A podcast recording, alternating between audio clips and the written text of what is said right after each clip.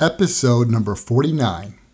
But the problem is, we look at all those beautiful things and we forget about God Himself.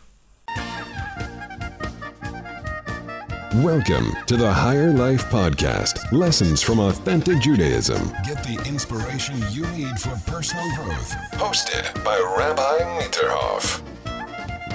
Shalom, this is Rabbi Eliyahu Mitterhoff with this week's Higher Life Podcast. The Torah portion of the week is Vayakel, Why are We're Not Aware of God. Getting back to basics. We're going to have a powerful parable about the hitchhiker, a great story about Rav Shach, and peace in your home. Charity begins with compliments. And now, the Torah portion of the week with novel ideas from the classic commentaries. This week's parsha starts out with Moshe Rabbeinu gathering all the Jewish people together and commanding them. The verse says like this For a period of six days, work may be done, but the seventh day should be holy to you, a day of complete rest for Hashem. And then Moses continues and asks the Jewish people to bring gifts to build the Mishkan. Like it says, Take from yourselves a portion for Hashem. Everyone who is generous of heart shall bring it as a gift for Hashem. So you see, you have the juxtaposition of the commandment of Shabbos just before the building of the Mishkan, the tabernacle where Hashem's presence is going to dwell. So Rashi explains on a legal level the reason why Shabbos comes before the building of the tabernacle is because it's forbidden to do any work that's forbidden on Shabbos for the sake of the tabernacle. We are not allowed to mechal Shabbos, to defile the Shabbos for the sake of building the tabernacle, even though Hashem's presence is going to be there. On the other hand, the Sfas Emes says something that's a little bit cryptic that we need to explain. He says, the Shabbos is an expression of that love that is not dependent on any other thing. So, what does he mean by that? So, in order to explain this, Rev Miller from Gateshead brings the Yalkut on Tehillim that says like this Three things were given to us as conditional gifts. They are the land of Israel, the temple, and the dynasty of David, which is distinct from the two things that were given to us unconditionally, which is the Torah and the covenant that the Kohanim, the sons of Aaron, received. These are unconditional gifts. So the conditional gifts were dependent upon our spiritual level. Once our spiritual level dropped, we lost the gifts. For example, we lost the temple and we lost Eretz Yisrael, even though we got it back physically now, but spiritually we are not out of Gullus. We are still in exile. And we lost the dynasty of David. We don't have the kingship and the Mashiach is not here. So those things we lost. On the other hand, we still have the Kohanim. If you come to Eretz Yisrael, every morning in Shachris, you still get blessed by the sons of Aaron during the tefillah, during the davening. And we still have the Torah. It's not dependent on our spiritual level. The Torah will continue with us forever as an unconditional gift. And even if the Yetzer Hara, our evil inclinations, attack us, what does Chazal say? If you come upon this despicable creature, talking about the Yetzer Hara, drag him to the beis midrash, take him to learn Torah. It's the cure for our spiritual level. The Rabbeinu Bachya brings this midrash that says, the Torah will never be removed from them, even when they are in exile, in a land of their enemies. According to the promise expressed by the verse, it will never be forgotten from out of the mouths of its children. So the Torah is an unconditional gift. But also Shabbos, which is a third thing not included in the Midrash. Shabbos will always be with the Jewish people. The Gemara in Pesachim says, Shabbos to Gevia B'kaima. God fixed the seventh day as a day of holiness and recreation for all time, even if the Jewish people sin, and even if some of them don't keep Shabbos. Like the Sfas Emes said, the Shabbos is an expression of a love that is not dependent on any other considerations. And we can always draw holiness from Shabbos no matter what level we're on. It says in Lecha Dodi, Mirosh Makedim Nesuka. From the very beginning, from the creation of the world, it was anointed and crowned with holiness. So Shabbos is another gift which will never be taken away from the Jewish people, and one that we can use to grow in spirituality. But Rav Miller brings another gift which we have, which will also never leave the Jewish people, and that's faith, our faith in God.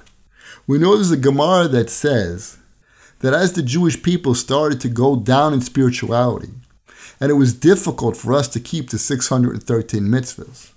So different great leaders reduced them categorically to less. For example, David said there's 11, Micha said there's 3, Isaiah said there's 2, and Habakkuk said 1. Which one mitzvah do we have?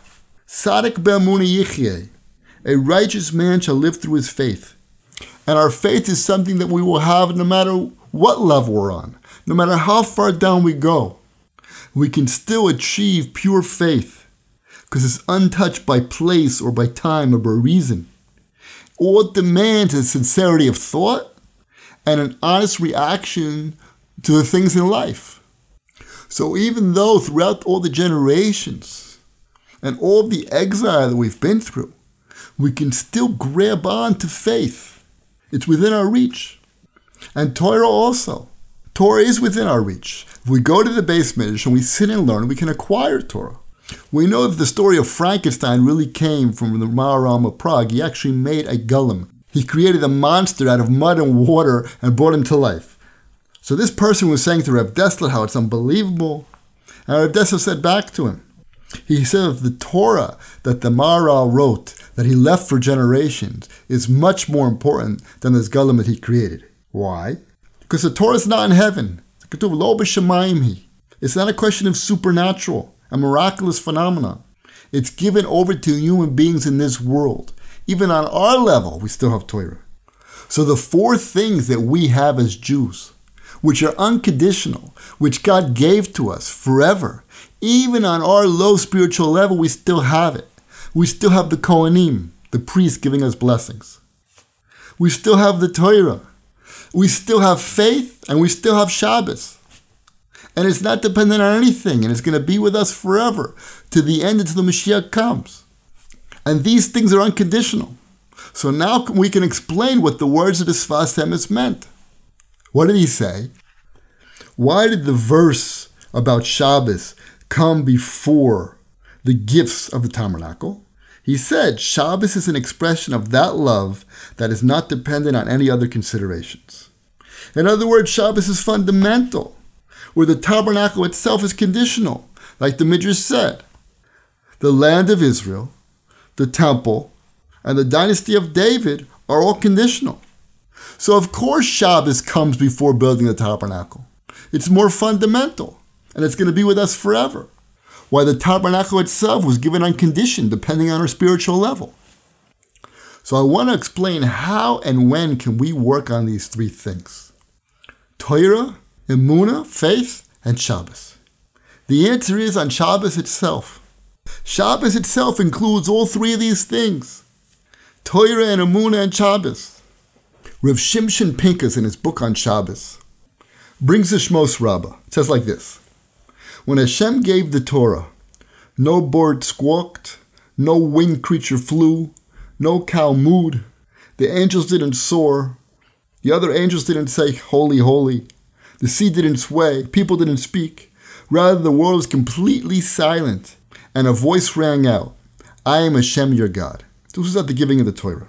So it appears as if that Hashem had to silence the world that his voice could be heard. But he wants to explain exactly opposite.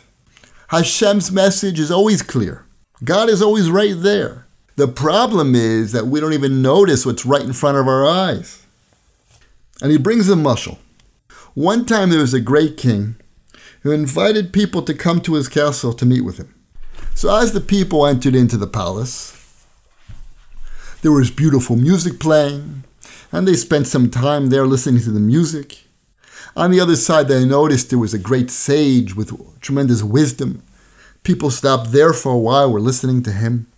Then they looked up and they noticed beautiful artwork. They spent hours looking at the artwork. But they didn't even notice that the king was sitting in the middle of the palace, waiting for them. The visitor could spend hours looking and listening and being involved with all these different things, not even notice that the king was there. But since the king loved this man, he stood up and announced, Everyone quiet. So then the guests recognized that the king was there, and he got to see the glorious face of the king. He says, So too in this world. The reason why we do not see God, we're not aware of God, is because we're involved in all kinds of other things. We're listening to music, we're looking at art. We see the sky, the moon, the stars, everything. What a beautiful world we live in. The mountains and the forest, everything. But the problem is, we look at all those beautiful things and we forget about God Himself. We get involved in the details.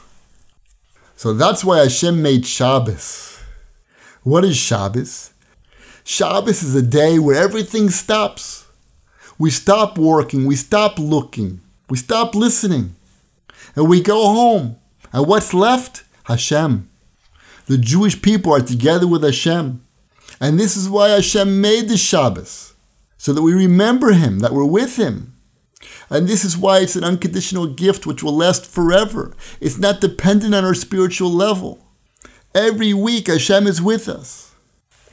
But not only that, Shabbos includes the other two gifts, which is Emunah and Torah. Emunah, faith. That's what we have on Shabbos. The Ramban explains that through Shabbos we remember the creation and thereby acknowledge that there's a creator Shabbos is a day to remember God. God's taking care of us. Rav Shimshon Raphael Hirsch explains that the 39 malachas, the 39 different types of work that were forbidden to do on Shabbos, are forbidden because we need to remember and know that it's Hashem who created and runs the world. So Shabbos is a time of Emunah, of faith. It was a known thing that Rav Yerucham of the Mir, the Mashgiach, on Shabbos he looked completely different.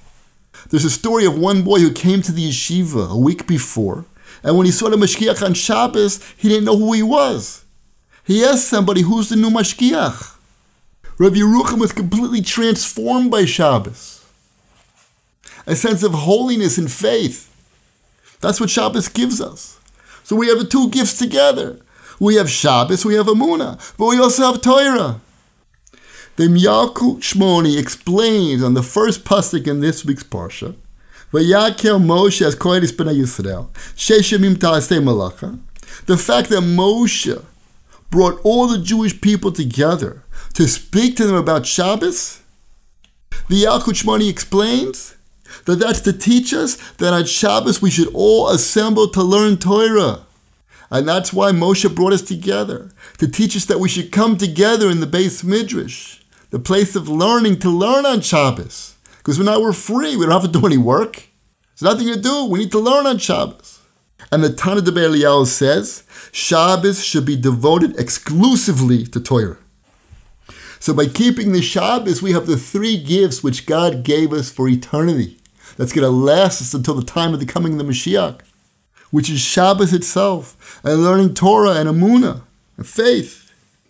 So if a person wants to come back to God, the place to start is Shabbos. Because Shabbos itself has the power. And the learning of the Torah brings a person back. And a faith brings a person back. And that's why, even if a person doesn't keep any of the Torah, and he's still Shomer Shabbos, he's considered Jewish. But if he keeps the whole Torah except for Shabbos, he's not considered a Jew. That's how strict it is. That's how important it is. And Shabbos is the way that we can come back and really feel in our hearts the closeness to God. Here's a powerful parable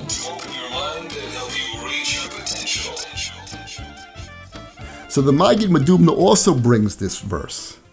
Work may be done for six days, but the seventh day must be a holy to you. It is a Shabbos of Shabboses for Hashem. This is a famous mashal. One time there was a poor man on the side of the road walking home, and he had a heavy load he was carrying, and he was trudging along, hardly making any progress. Came along a wealthy merchant. He had a big carriage with horses, and he invited the poor guy into the carriage. So the guy thanked him, obviously, and they're traveling along, but he noticed that the guy still had a package on his shoulder. He was carrying his heavy load on his shoulder while he's sitting in the carriage. So he says to the man, Why don't you put your bag down? So he says, No, no, it's enough that you're taking me. How could I impose upon you to take my heavy bag as well? So the wealthy man laughed. The carriage and the horses are carrying you and your bundle. So too, Hashem commands us to not work on the seventh day. So if we think that the other six days it's in our power, that we're making our money, and it's coming from our strength, so it'd be very hard on the seventh day to put down our bundle. But when we understand that it's Hashem Himself who gives us life, who's taking care of us, so He'll also take care of us on the seventh day. It's time for Great Stories About Great Rabbis. The Mishnah Berurah in Hilchas Shabbos quotes earlier sources that say, before every Shabbos, a person should repent, since the Shabbos is called a queen, and accepting Shabbos upon ourselves is like going into royalty, to meet with royalty. Is it proper to accept royalty dressed in rags of sin? No, we have to clean ourselves up before Shabbos comes in. So one time Reb Shach's family noticed that every Shabbos he seemed weaker than he was during the rest of the week. So they asked him for an explanation. Why are you weaker on Shabbos? So he answered, Friday is a time which is destined for spiritual accounting, since the week ends then. When I do my spiritual accounting on Friday, it causes me great pain, and it weakens me for the Shabbos. Learn to give, love, and communicate. This is Peace in Your Home. Rav Simcha Cohen explains charity begins with compliments. We know that if a person gives tzedakah, if he gives charity, he can save from death. So, what's so special about this mitzvah? The answer is that when we give charity, we improve ourselves. By giving, we improve ourselves. So, we move to a higher spiritual level. But the Gemara says even more than this. Rav Yitzchak said, Whoever gives a pruta, a small coin, to a poor person, receives six heavenly blessings and whoever gives him verbal encouragement receives 11 blessings. So, why is verbal encouragement even greater? So, the Maharsha explains because it's more difficult to give from yourself than it is to give your money. It says kindness is greater than charity, for charity can be done only with one's money, and kindness can be done with one's whole body. This doesn't mean the poor person doesn't need the money. Obviously, you need to give him money, but to give of yourself is even greater. But for some reason, when it comes to offering warmth and encouragement to people, we freeze up. We don't want to give our souls. And good words are connected to our soul. We know the verse says, and the man became a speaking spirit. The definition, according to Jewish philosophy, of a man is a Baal Chai Medaber, a living thing that speaks. That's the definition of a man. It says in the Pasuk in Yeshayahu, you put forth your own soul to the hungry and satisfy the impoverished list with your soul. That's talking about giving good words to people. It's like you're giving your soul. So the same phenomenon occurs in our house. We don't want to give encouragement to our family members. We have excuses. We say, that's not me. I can't say something I don't feel. I'm not going to lie. Why should I say it if they don't deserve it? Everybody does what you're doing. What's the big deal? Why should I compliment them? They don't compliment me. And this is the biggest mistake we can make in our house. Because giving compliments to family members is the number one thing that's going to create closeness in the family. People want to be around other people that they feel good about, that make them feel good. And everybody looks for appreciation and approval and sympathy. Somehow, though, we can do it with little babies. Every little move they make, we start jumping up and down. Look at them, wow. But that's intuitive and it's natural. And like Baruch Hashem, God built it in. But it should continue throughout the entire relationship. We all know that at a certain point in our life, we got a compliment from a teacher or somebody that really helped us. But don't think it's just a question of pride and gaiva. It's not. Rav Natan Tzvi Finkel, the ultimate Slabodka, his whole shita was gadlus Adam, the greatness of man. If you can get another person in contact with their greatness, They'll grow to be great, not arrogant, great, great and humble. And when you give somebody else an image to live up to, they want to live up to it. And just the opposite. If you knock a person down, they want nothing to do with you. He tells a story of a woman who came to him. And she said, I can never convince my husband to think the way I think. So he asked her, Well, do you appreciate your husband? He said, No, he knows very well what I think of him. So he said back to her, would you allow yourself to be persuaded by somebody who thinks you're worthless? You answer your own question. The reason why you can't persuade your husband or your wife is because you think they're worthless, they don't want to listen to you. And then it's a vicious cycle. The Pasuk in Mishlei says, Do not rebuke the late, the clown, because he'll come to hate you. Rather rebuke a wise person, he'll come to love you. So the Shloh explains first tell him that he's wise. If you tell somebody they're wise, then they'll listen to you. If you compliment them and you give them value, they'll listen. You'll be able to persuade them. But somehow it's very, very difficult to give a compliment. It brings a bunch of reasons why. First reason is because people don't understand the importance of compliments, so I don't think it's a big deal. Another reason is because people think it's normal what the other person's doing. Of course she cleans up. Of course he get brings money to the house. It's all normal. A third reason is because people feel they're not being honest. It's like they're bribing the other person. It's not true. Give a compliment. It's not just lip service. A fourth reason is they don't want to contradict the criticism that they gave yesterday. Since we're always criticizing each other, we don't want to come along with a compliment because we seem hypocritical. Another reason is if there's a rivalry in the relationship. You don't want to give a compliment to someone you're in competition with. But the problem is we have to overcome all these reasons. And we're going to discuss in further podcasts how to do that. But in the meantime, we have to understand the damage that it's causing. Says if a person does not get compliments, if his spouse does not give them value, it's like emotional malnutrition. And the person is in constant mental pain. And some of the signs that you'll see is impatience for every little small thing and demanding all kinds of things, exaggerated demands. And these are all symptoms of emotional hunger pains. People want to travel all the time, demanding all kinds of things that the husband and the wife can't produce. When a person doesn't feel they're worthy, they want all kinds of outside things, bizarre things. But if the spouse would get their emotional needs fulfilled, all these things would disappear and all the criticisms that they're receiving would also disappear. Because the reason why they're being criticized is because they're not meeting the emotional needs of their spouse. So, Bezrat Hashem, with God's help in the future, we're going to discuss how to give compliments, how to overcome the things that are stopping us from giving compliments and meeting the emotional needs of our spouse. Okay, that's it for this week's podcast. I hope you enjoyed it please do me a personal favor and leave a comment and ratings on iTunes. It's the only way that this podcast is going to spread. Thank you for listening. Your voicemail could be featured on the Higher Life podcast. Just visit rabbimitterhoff.com to ask questions or leave comments.